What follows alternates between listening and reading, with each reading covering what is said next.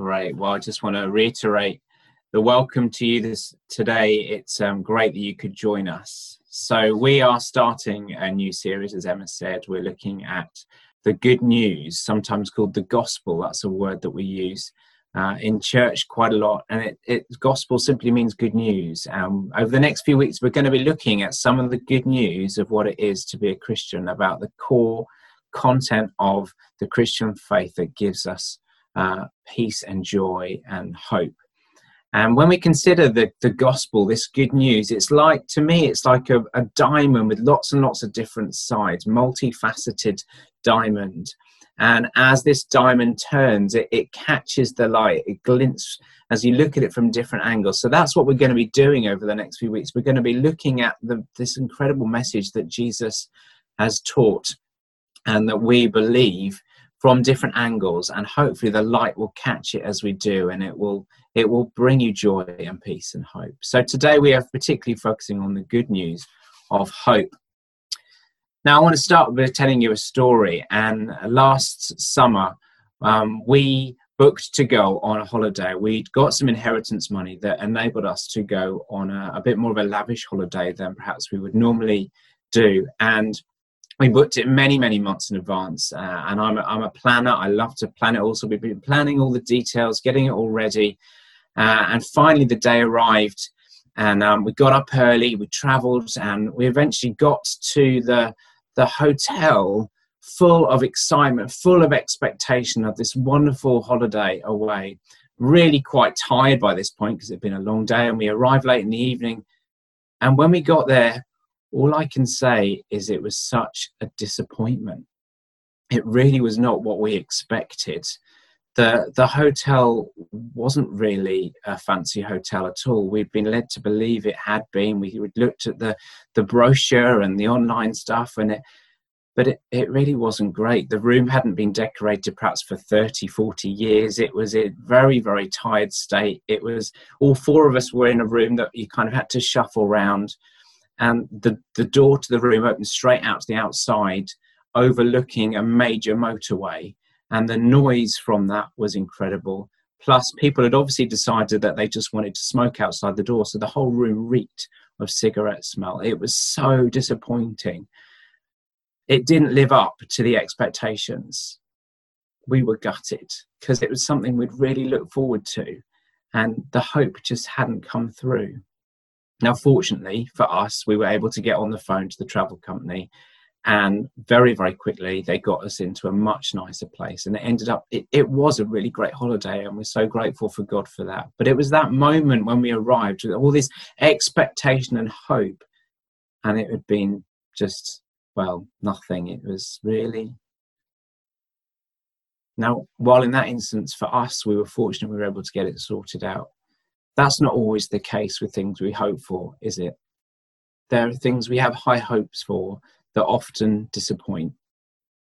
They fail to meet expectations. People let us down that we've been relying on. That relationship that we've been hoping would be the ultimate doesn't work out.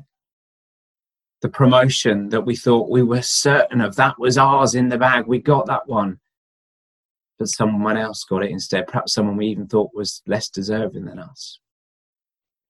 You know, we can all think of situations, I'm sure, where things we hoped for didn't come to be. The world is being shaken at this time, in no uncertain terms. This COVID uh, pandemic is having such huge repercussions in every area of society.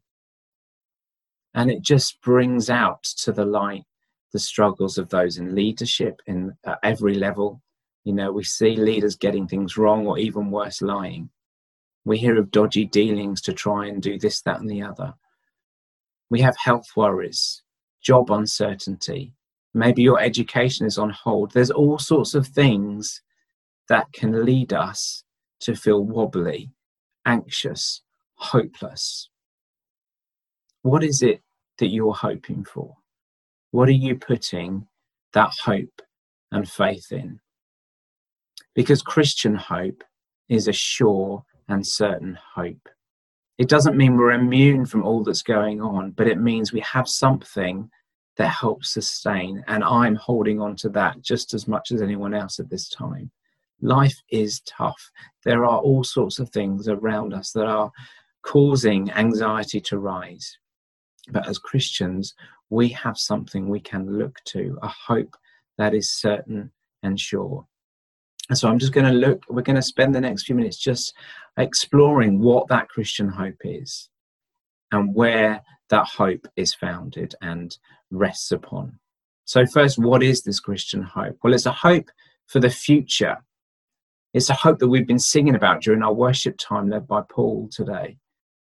Isaiah nine verse two is a, is a verse that was written thousands of years ago. You find it in the Old Testament, the Bible. And it says this: the people walking in darkness have seen a great light.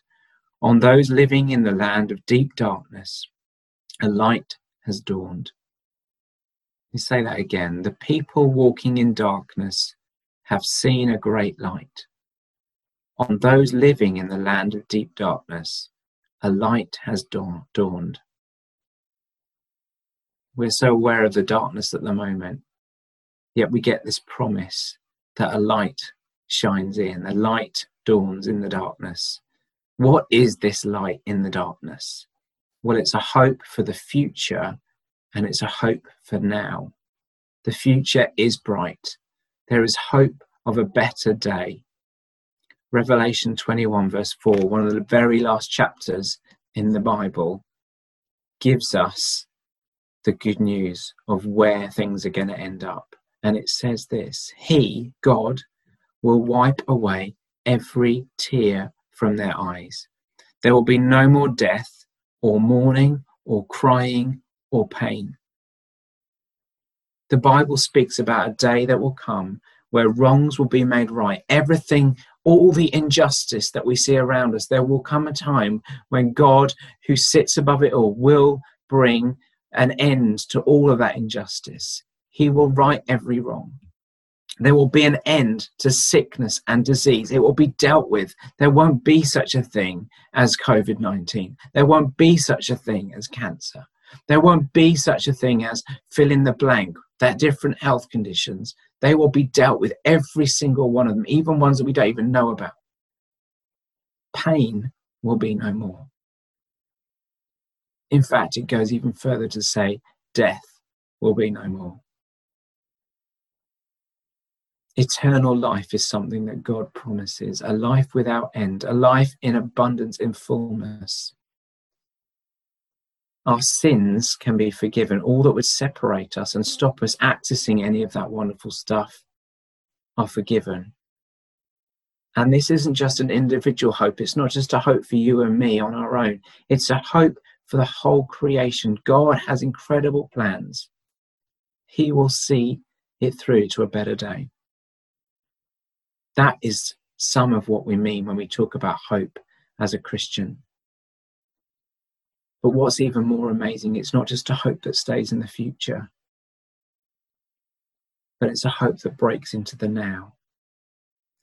You know, uh, there's something really special about the dawn, about the sunrise, isn't there? Now, it's not something I often get to see because I much prefer to have a, a lie-in in bed, and I struggle to see the dawn. But on those moments when I have, there's just something special about them, isn't it? Those those times when the, the daylight is just breaking forth. You get this whole cacophony of birds singing, and we've certainly been hearing them a lot in recent months. The darkness disappears, light comes, and with it, there's a hope that the new day will bring something different, something better. We have hope for the future as Christians, but that hope breaks into the present. I came across this quote this week, which is so brilliant, it sums this up. We travel in hope, we live in hope, and whatever we hope for in the future does have some impact on our lives today. The future reaches back to influence the present. This is what Christian hope does. We have a hope for the future, but that breaks into the now. We have hope in the now, in the moment, in the darkness, in the distress, in the difficulties, in the in the changes and the uncertainty around education and jobs and health. We can have hope because God comes to be with us. He promises never to leave us or forsake us. He is right with us in the moment. He's a God who sees all, who's the God who creates, the one who provides, the one who loves. And he comes to transform lives in the here and the now, to deal with our baggage and our burden and our mess ups and our challenges. He comes in the here and the now, and he brings hope. He infuses that hope within us. He speaks and he brings peace and joy and healing and light and freedom. Things that we're going to be exploring in the coming weeks. But this is what the hope for now is. It's a life in abundance. And because of this hope, because of this hope that we know in the here and the now, as well as what's to come in the future, we carry that hope to others. Inspired by the hope that we experience, we carry that and we can pass that hope on. We are containers of hope. There's an amazing lady, many of you will know, uh, of Jackie Pullinger. Some of you might have read her, her biography, the Chasing the Dragon. She was a lady who at twenty-one years old, a music uh, student, she decided she wanted to serve God in whatever way that she could. And she saved up what little money she had and bought the a, a ticket to get on a boat that was traveling and stopping at as many places as possible. And she just took the attitude, I want to go and serve where you tell me to go, God. I want to pass on the hope that I know. And she ended up getting off the boat in Hong Kong and living and working in the walled city, an area of Hong Kong that was known for desperate, desperate lives. People caught up in all sorts of really horrendous situations of, of drug abuse and, and all sorts of, of horrendous, really life-crippling situations. And she felt called to work with them. And this is what she said when she saw it for the first time. I loved this dark place. I hated what was happening in it, but I wanted to be nowhere else. It was almost as if I could already see another city in its place. And that city was ablaze with light. It was my dream. There was no more crying, no more death or pain. The sick were healed, addicts set free, the hungry filled. There were families for orphans, homes for the homeless, and new dignity for those who had lived in shame. I had no idea of how to bring this about, but with visionary zeal imagined introducing the walled city people to the one who could change it all, Jesus. Tasted and grasped something of the hope, this Christian hope that is certain and unshakable, and she sought then to pass it on. And she's been doing that for over fifty years, bringing that sense of hope and light in the darkness, seeing lives transformed. And as she said, how was she able to do that? What was she wanting to introduce them to? Well, it was the hope found in Jesus. Because this uh, Christian hope, it's not just some vague hope. For us with our holiday, we had hope for an amazing holiday, and we put that hope in the reputation of a travel company. Now, they did come through, fortunately. But as we said, not everything or everyone comes through. They're not always as reliable in fulfilling the hope. Well, the Christian hope is founded, rooted, based on God himself, the unshakable one. A passage in the New, a verse in the New Testament, one uh, Titus one verse two says, "This this hope of eternal life, it comes from God, who does not lie. He promised it before the beginning of time." The hope we have is rooted in the very person of Jesus, and only in him. He says he is the only one who is the way, the truth, and the life. He is the one that we can have this hope. Jesus came to die for you and for me. You know, there's a reason for hope, isn't it? If you're thinking, well, who am I? I'm worthless. Know that you have a label that says, Jesus, this person declares, you were worth dying for. So in your lowest moments, know that you have a label You were worth dying for. Jesus, God's very Son, came to die for you. But it gets even better than that, because he didn't stay dead. He has risen. He is alive today. We were singing it in that song, Saviour of the World, earlier.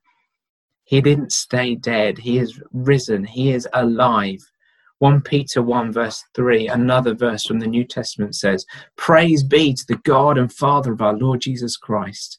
In his great mercy, he has given us new birth into a living hope through the resurrection of Jesus Christ from the dead." Jesus has come. He died and is risen. He is still alive. He reigns for all eternity. He has shown us, for those who would believe in him and trust in him, where we can go. Death has been conquered. That is our hope. We hope for something glorious in the future that breaks into the now, and our hope is found in Jesus. Another quote I came across said, "In Christ we find a sure and certain hope of an eternal future. Our hope for life beyond the grave is not wishful thinking or theological speculation. It is secured by Jesus, the first to rise from among the dead." There's a song we often sing in church called Jesus, Hope of the Nations. Have a listen to these lyrics. It says, Jesus, hope of the nations. Jesus, comfort for all who mourn. You are the source of heaven's hope on earth. Jesus, light in the darkness. Jesus, truth in each circumstance. You are the source of heaven's light on earth. In history, you lived and died. You broke the chains. You rose to life. You are the hope living in us. You are the rock in whom we trust. You are the light shining for all the world to see. You rose from the dead, conquering fear. Our Prince of Peace, drawing us near. Jesus, our hope, living for all who will receive. Lord, we believe. As I come towards the end of this uh, short message, let's just look again at that incredible verse I started with from Isaiah nine verse two. The people walking in darkness have seen a great light. On those living in the land of deep darkness, a light has dawned. God will turn darkness into light, night into dawn, distress into joy, defeat into plunder, oppression into liberty. Phil Moore, in his book Straight to the Heart of Isaiah, talking about this, this, these verses from Isaiah nine, said, people may see no hope for you, but God does. People may see no way out of your situation, but God does. People may be re- resigned to the darkness of this world, but God is bigger than they think. Right now, he is singing this dawn chorus over you. Christian hope is a hope for the future, but it's a hope for the now as well. It's a hope rooted in Jesus and what he has done. Whatever your particular personal darkness, however deep and deep-rooted it seems to be, the light of the world, Jesus, is your hope and my hope, and the one to reach out for. He is the light of the world, the one who breaks through darkness to rescue us from the foul places we are in. There is never hopelessness with which this gospel available to all. No one is in such a dark place that there is no hope left. His knowledge is complete, and his reach is total, and his compassion is unfailing.